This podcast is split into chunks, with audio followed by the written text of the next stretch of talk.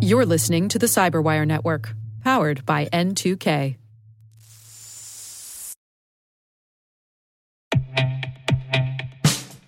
And now, a message from Cyberbit. Mastering cybersecurity is like mastering a sport. You build muscle memory through rigorous practice, then you train as a team to foster cohesion while operating under pressure. Like athletes, cybersecurity professionals thrive on hands on simulation. But traditional courses, certifications, and open source labs won't build you a winning team.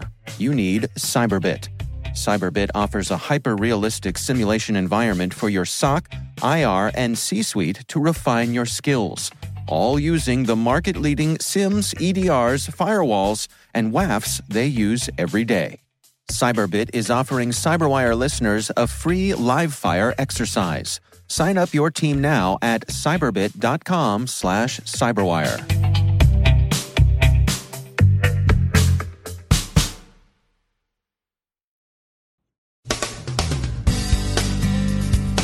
Chinese espionage group Thrip targets satellite communications operators and others in the US and Southeast Asia.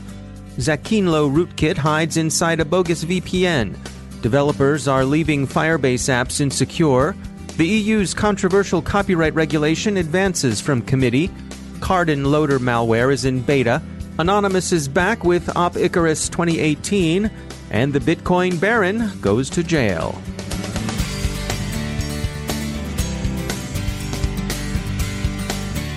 From the Cyberwire studios at Data Tribe, I'm Dave Bittner with your Cyberwire summary for Wednesday, June 20th, 2018. Symantec reported late yesterday its discovery of an extensive Chinese cyber espionage campaign targeting U.S. and Southeast Asian satellite operators, telecommunications companies, and defense contractors. The researchers attribute the activity to Thrip, a Chinese threat group Symantec has tracked for the past five years.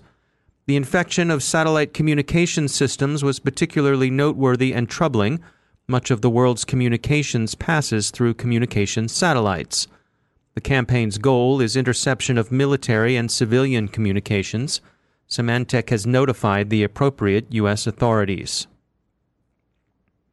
According to Bitdefender, the Zacinlo rootkit is out in renewed form this time concealed within a malicious VPN product, S5 Mark. It affects Windows 10 machines, capturing screenshots and other data and reporting them back to its criminal controllers. Developers' failure to secure Google Firebase apps has resulted in more than 3,000 leaky apps. Appthority says more than 100 million records have been exposed by inattentive development. In fairness to the developers, Firebase is among the most popular, widely used back-end database technologies for mobile applications. Unfortunately, Firebase doesn't secure user data by default. Instead, developers must themselves secure their tables and rows of data. This is the sort of thing that gets overlooked, and so Firebase is an attractive place for attackers to come in search of unsecured data. In another instance of black markets behaving like legitimate markets, the proprietor of the Kardon loader, whose nom de hack is Yattaze, is soliciting beta testing for their malware. Researchers at Arbor's Security Engineering and Response Team, that's ASERT, say Kardon Loader allows users to build their own bot shop with potential for resale on the criminal to criminal market. Kardon remains a work in progress, but it will bear watching. The European Parliament passed a new copyright regulation out of committee. To call it controversial is an understatement. Critics, and the critics include coders, users, big tech firms, and internet pioneers, well, they say it will turn the internet into a surveillance and control tool. Particularly objectionable to critics are Articles 11 and 13. Article 11 established a neighboring right for press companies that would require companies like Google and Microsoft to pay those publishers for displaying news snippets. Laws similar to Article 11 in Spain led Google News to exit the Spanish market. Article 13 established mandatory upload filtering that would require platforms to install filters that would block users from uploading copyrighted material without a license to display content. There's no sign of any mitigating fair use reservation. If there's rent seeking going on here, as there may well be, it would appear to be on behalf of big publishing houses. Critics note that the law would have a stifling effect on much internet discourse. This is easy to see in the case of memes, but it would have more widespread effects as well. Passing from committee is a first step, so this isn't EU law yet. It will have to be negotiated through the EU members' national authorities, and the law's opponents are unlikely to make that an easy process.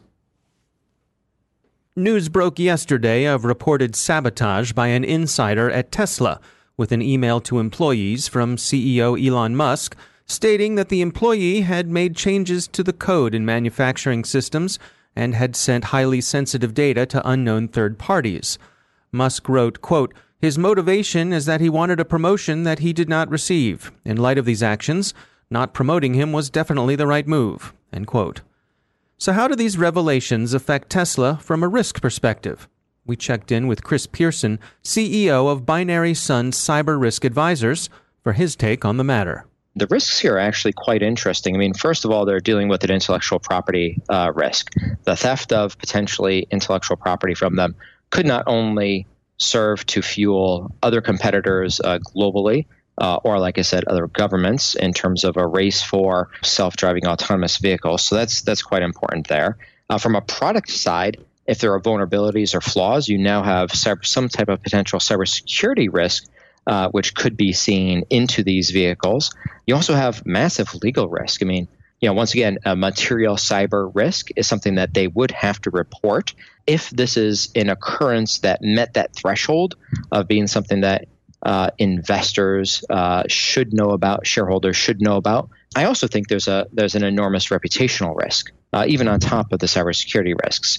And this is, uh, you know, how do you trust uh, the underlying operating system that's within the vehicles? How do you trust the operating systems, the the manufacturing plant? How do you actually look at those? So so I think there are a few different risks there. It's definitely one of those things that is perhaps around ones and zeros, but just goes home to prove the point that, look, at the end of the day, Tesla is an IT company. Obviously, an IT company in terms of the autonomous machines that they're uh, potentially creating and looking towards for creating, but they are an IT company first and foremost, and the vehicle company and energy company second and third and fourth. Yeah, I'm curious uh, what your thoughts are on the regulatory side of things. I mean, you think about in the past we've had manufacturers have had trouble with uh, well any any number of things that auto manufacturers have had to do recalls for. Uh-huh. Um, but it seems like uh, when a car when the ratio of software to steel in a car continues to shift towards software, it's kind of a new world. Yeah, it definitely is. Uh, um, you know, I think that Tesla's lucky in that regard in terms of the automated updates and the pushing of updates that they have. They've shown quite consistently over the years that they're able to go ahead and fix items, patch items, do massive updates to their vehicles. So if there was something in there, let's just say there are 100 lines of code that have been replaced or something, or there's something that's vulnerable, uh, I think they have a pattern in history of showing that they can and will uh, push massive updates to their vehicle fleets, and and so I think that really mitigates uh, mitigates things there. One other risk here, quite honestly, I mean, when we look at Elon Musk, when we look at the books and the articles and the speeches, uh, you know, a lot of what he does and a lot of what he talks about is culture. It is possible, and this is the thing I'd be a little worried about. It is possible that this amount of of theft could cause some type of shift in terms of trusting employees, trusting insiders. That may be more damaging long term in terms of the types of controls that are implemented if there's as much free sharing with employees, if there's as much trust with employees as a result of this. And, and once again, one bad apple shouldn't uh, make a uh, massive change for the whole environment. But I can bet you their security teams are actually looking at how do we think about insiders and employees as on the team but maybe with a few tighter controls and a few tighter barriers there. That's Chris Pierson from Binary Sun Cyber Risk Advisors. Cryptocurrencies fell today on news that another South Korean exchange, Bithumb, was looted of about $31 million. Coming less than two weeks after the theft at CoinRail, which lost a reported $37 million, the loss has shaken confidence in cryptocurrency markets. While speculators will continue to pursue alternative currencies, and while they've established a place for themselves in financial markets, investors might apply the same risk reward calculus they would use, for example, when investing in a highly speculative growth stock. As High Tech Bridge CEO Ilya Kolochenko put it in an email, users who entrust their digital coins to third parties should be prepared to never see them again. This is the reality of modern Bitcoin Klondike. Bithumb is not an inconsiderable exchange, although it's not the largest. Webroot senior threat research analyst Tyler Moffitt said, quote, To be hacked is a huge deal in the crypto world and will definitely have an impact on this speculative market. End quote. He sees Bithumb's offer to cover lost funds from its own reserves as a kind of silver lining, at least the customers won't take a bath, and he notes that Bithumb has moved its remaining coins to an offline cold wallet.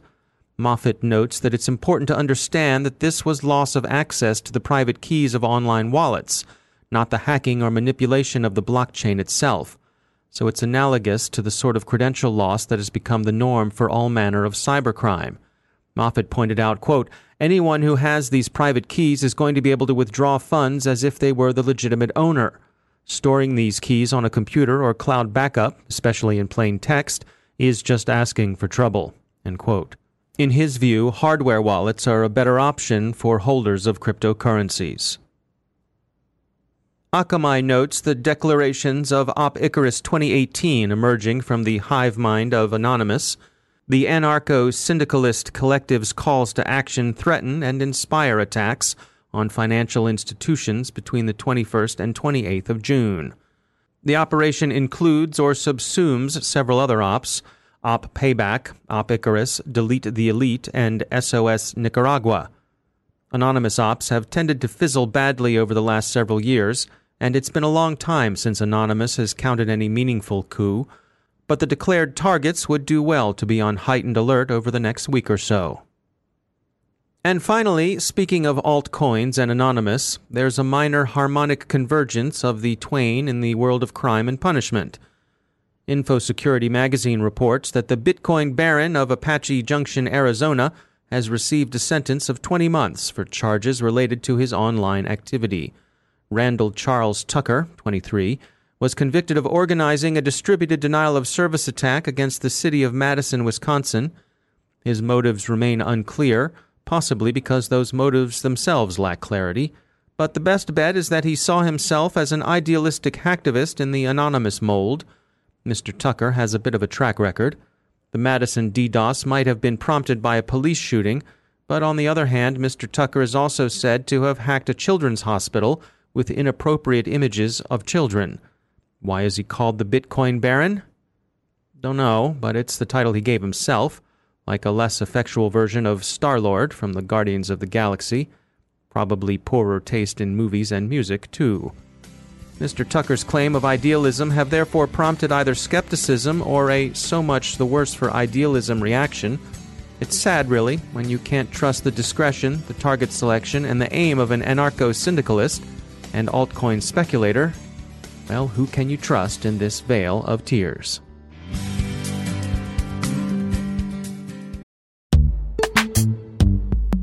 Every day, your IAM tech debt grows. Your multi generational services struggle to work together. Building an identity fabric can fix this. It makes all your identity tooling stronger and allows you to connect any app to any service you want to use with zero coding, zero maintenance, and zero app downtime.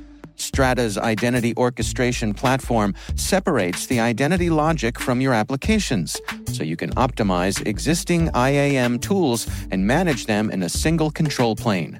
Now, every vendor, standard, and architecture work together.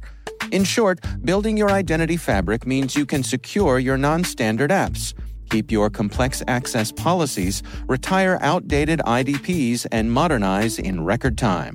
So build your fabric with Strata Identity and get rid of tech debt for good. Visit strata.io slash cyberwire, share your identity priorities, and receive a pair of AirPods Pro. Offer valid for organizations over 5,000 employees. Connect today at strata.io slash cyberwire.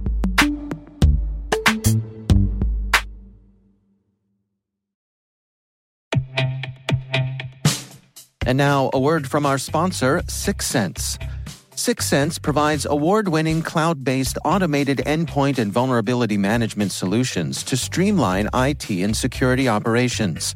With its advanced platform, businesses gain complete visibility and control over their infrastructure, reducing IT and security risks and optimizing operational efficiency. With Syxsense, you'll get real time alerts, risk based vulnerability prioritization and remediations, and an intuitive automation and orchestration engine so you can focus on your core business goals. Confident in the knowledge that your enterprise is secure, compliant, and running smoothly. To learn why enterprises choose Syxsense, visit syxsense.com.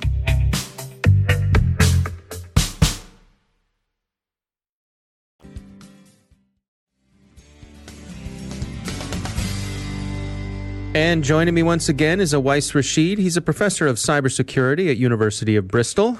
Welcome back, Awais. Um, we want to talk today about uh, the importance of real-world experimentation, uh, getting out of the lab and uh, with your research and practice. What do you have to share with us about that today? I think the challenge we are going to face is that within the next few years, the number of devices connected to each other and the internet will outnumber humans by, depending on whose estimate do you believe, something like five to one. Hmm. Uh, and you know the, these these uh, systems of connected devices will underpin everything from healthcare to transport to energy and finance. Uh, and you know the way we we communicate and share information with each other will change. So we are really talking about you know really large scale hyper connected systems. So as a result, you know we, we need to we need to ensure that what we develop in the lab actually works in the real world. And as a result, you know the way to test any kind of security solutions and architectures has to be to deploy them in the wild and understand what are the implications of that. However, that that is very very challenging because of course you can't deploy uh, prototypical uh, solutions on production environments because of course they, they may not necessarily be fit for purpose or scale very well. So we really do need uh, large scale experimental infrastructures that are close enough to the real world to be able to do that and that's that's a big challenge. Yeah, well, there's that old saying of, of uh, from warfare that uh, no battle plan survives contact with the enemy. It seems like that could apply here as well. Uh, absolutely, and that's exactly the reason that normally what happens is, and uh, we develop we develop things. They they are developed with with rigor and with all good intentions uh, by by researchers and practitioners. But usually we test them on small scale things in the lab or in an experimental setting, and then when they are deployed in real world infrastructures, they don't always scale. I'm not saying that they never scale. They don't always scale, and that's why we need to think about as to how we might be able to do this. There are a number of academic and industry organizations that run test beds. And I think there, might, uh, there, there is a good argument for us to try and link some of these test bed infrastructures together so that we do have economies of scale, but also that really large scale environment that would represent uh, the realistic setting in which security takes place in, in the real world. I'm thinking of uh, the rigorous testing that, that takes place when it comes to pharmaceuticals. Um, is that not a good example? Is is it simply too expensive to do something at that scale? I think it's it's it's not a case of expense. It's how you may may deploy and test something. And the pharmaceutical industry is an interesting example because there the the trials only move on to uh, uh, large scale clinical trials once they've gone through smaller scale testing, and then increasing level of confidence is built up. And I think we do need to be able to do something very, very similar. But the question is, how do we test in the wild? For example, would you be willing to deploy an experimental uh, security solution on, say, a power grid or a, or a nuclear power plant or a transportation system? And I think you would have to have a lot of confidence and then a lot of fail safes built into it. And I think we need to develop those kind of protocols. Other disciplines have developed those protocols. And I think we are a little bit further from that at this point in time. Awais Rashid, thanks for joining us.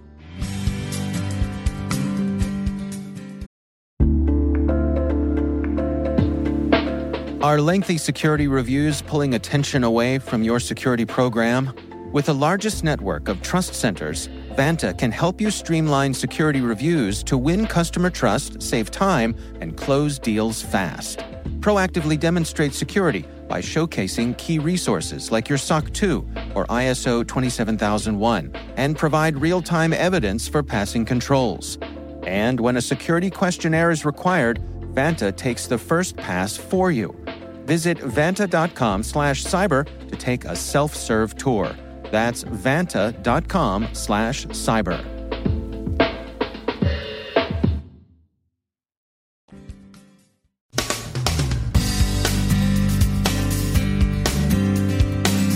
And that's the Cyberwire. For links to all of today's stories, check out our daily briefing at thecyberwire.com. And for professionals and cybersecurity leaders who want to stay abreast of this rapidly evolving field, sign up for Cyberwire Pro. It'll save you time and keep you informed. Listen for us on your Alexa smart speaker, too. The Cyberwire podcast is proudly produced in Maryland out of the startup studios of Data Tribe, where they're co building the next generation of cybersecurity teams and technologies.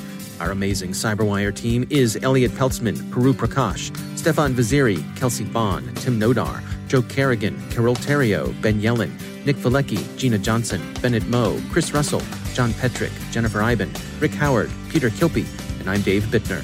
Thanks for listening. We'll see you back here tomorrow.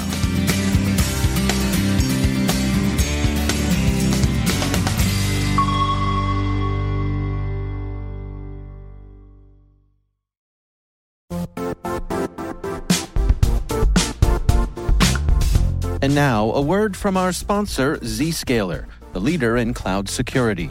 Cyber attackers are using AI in creative ways to compromise users and breach organizations. In a security landscape where you must fight AI with AI, the best AI protection comes from having the best data. Zscaler has extended its zero trust architecture with powerful AI engines that are trained and tuned by 500 trillion daily signals. Learn more about Zscaler Zero Trust Plus AI to prevent ransomware and AI attacks. Experience your world secured. Visit zscaler.com slash zero trust AI.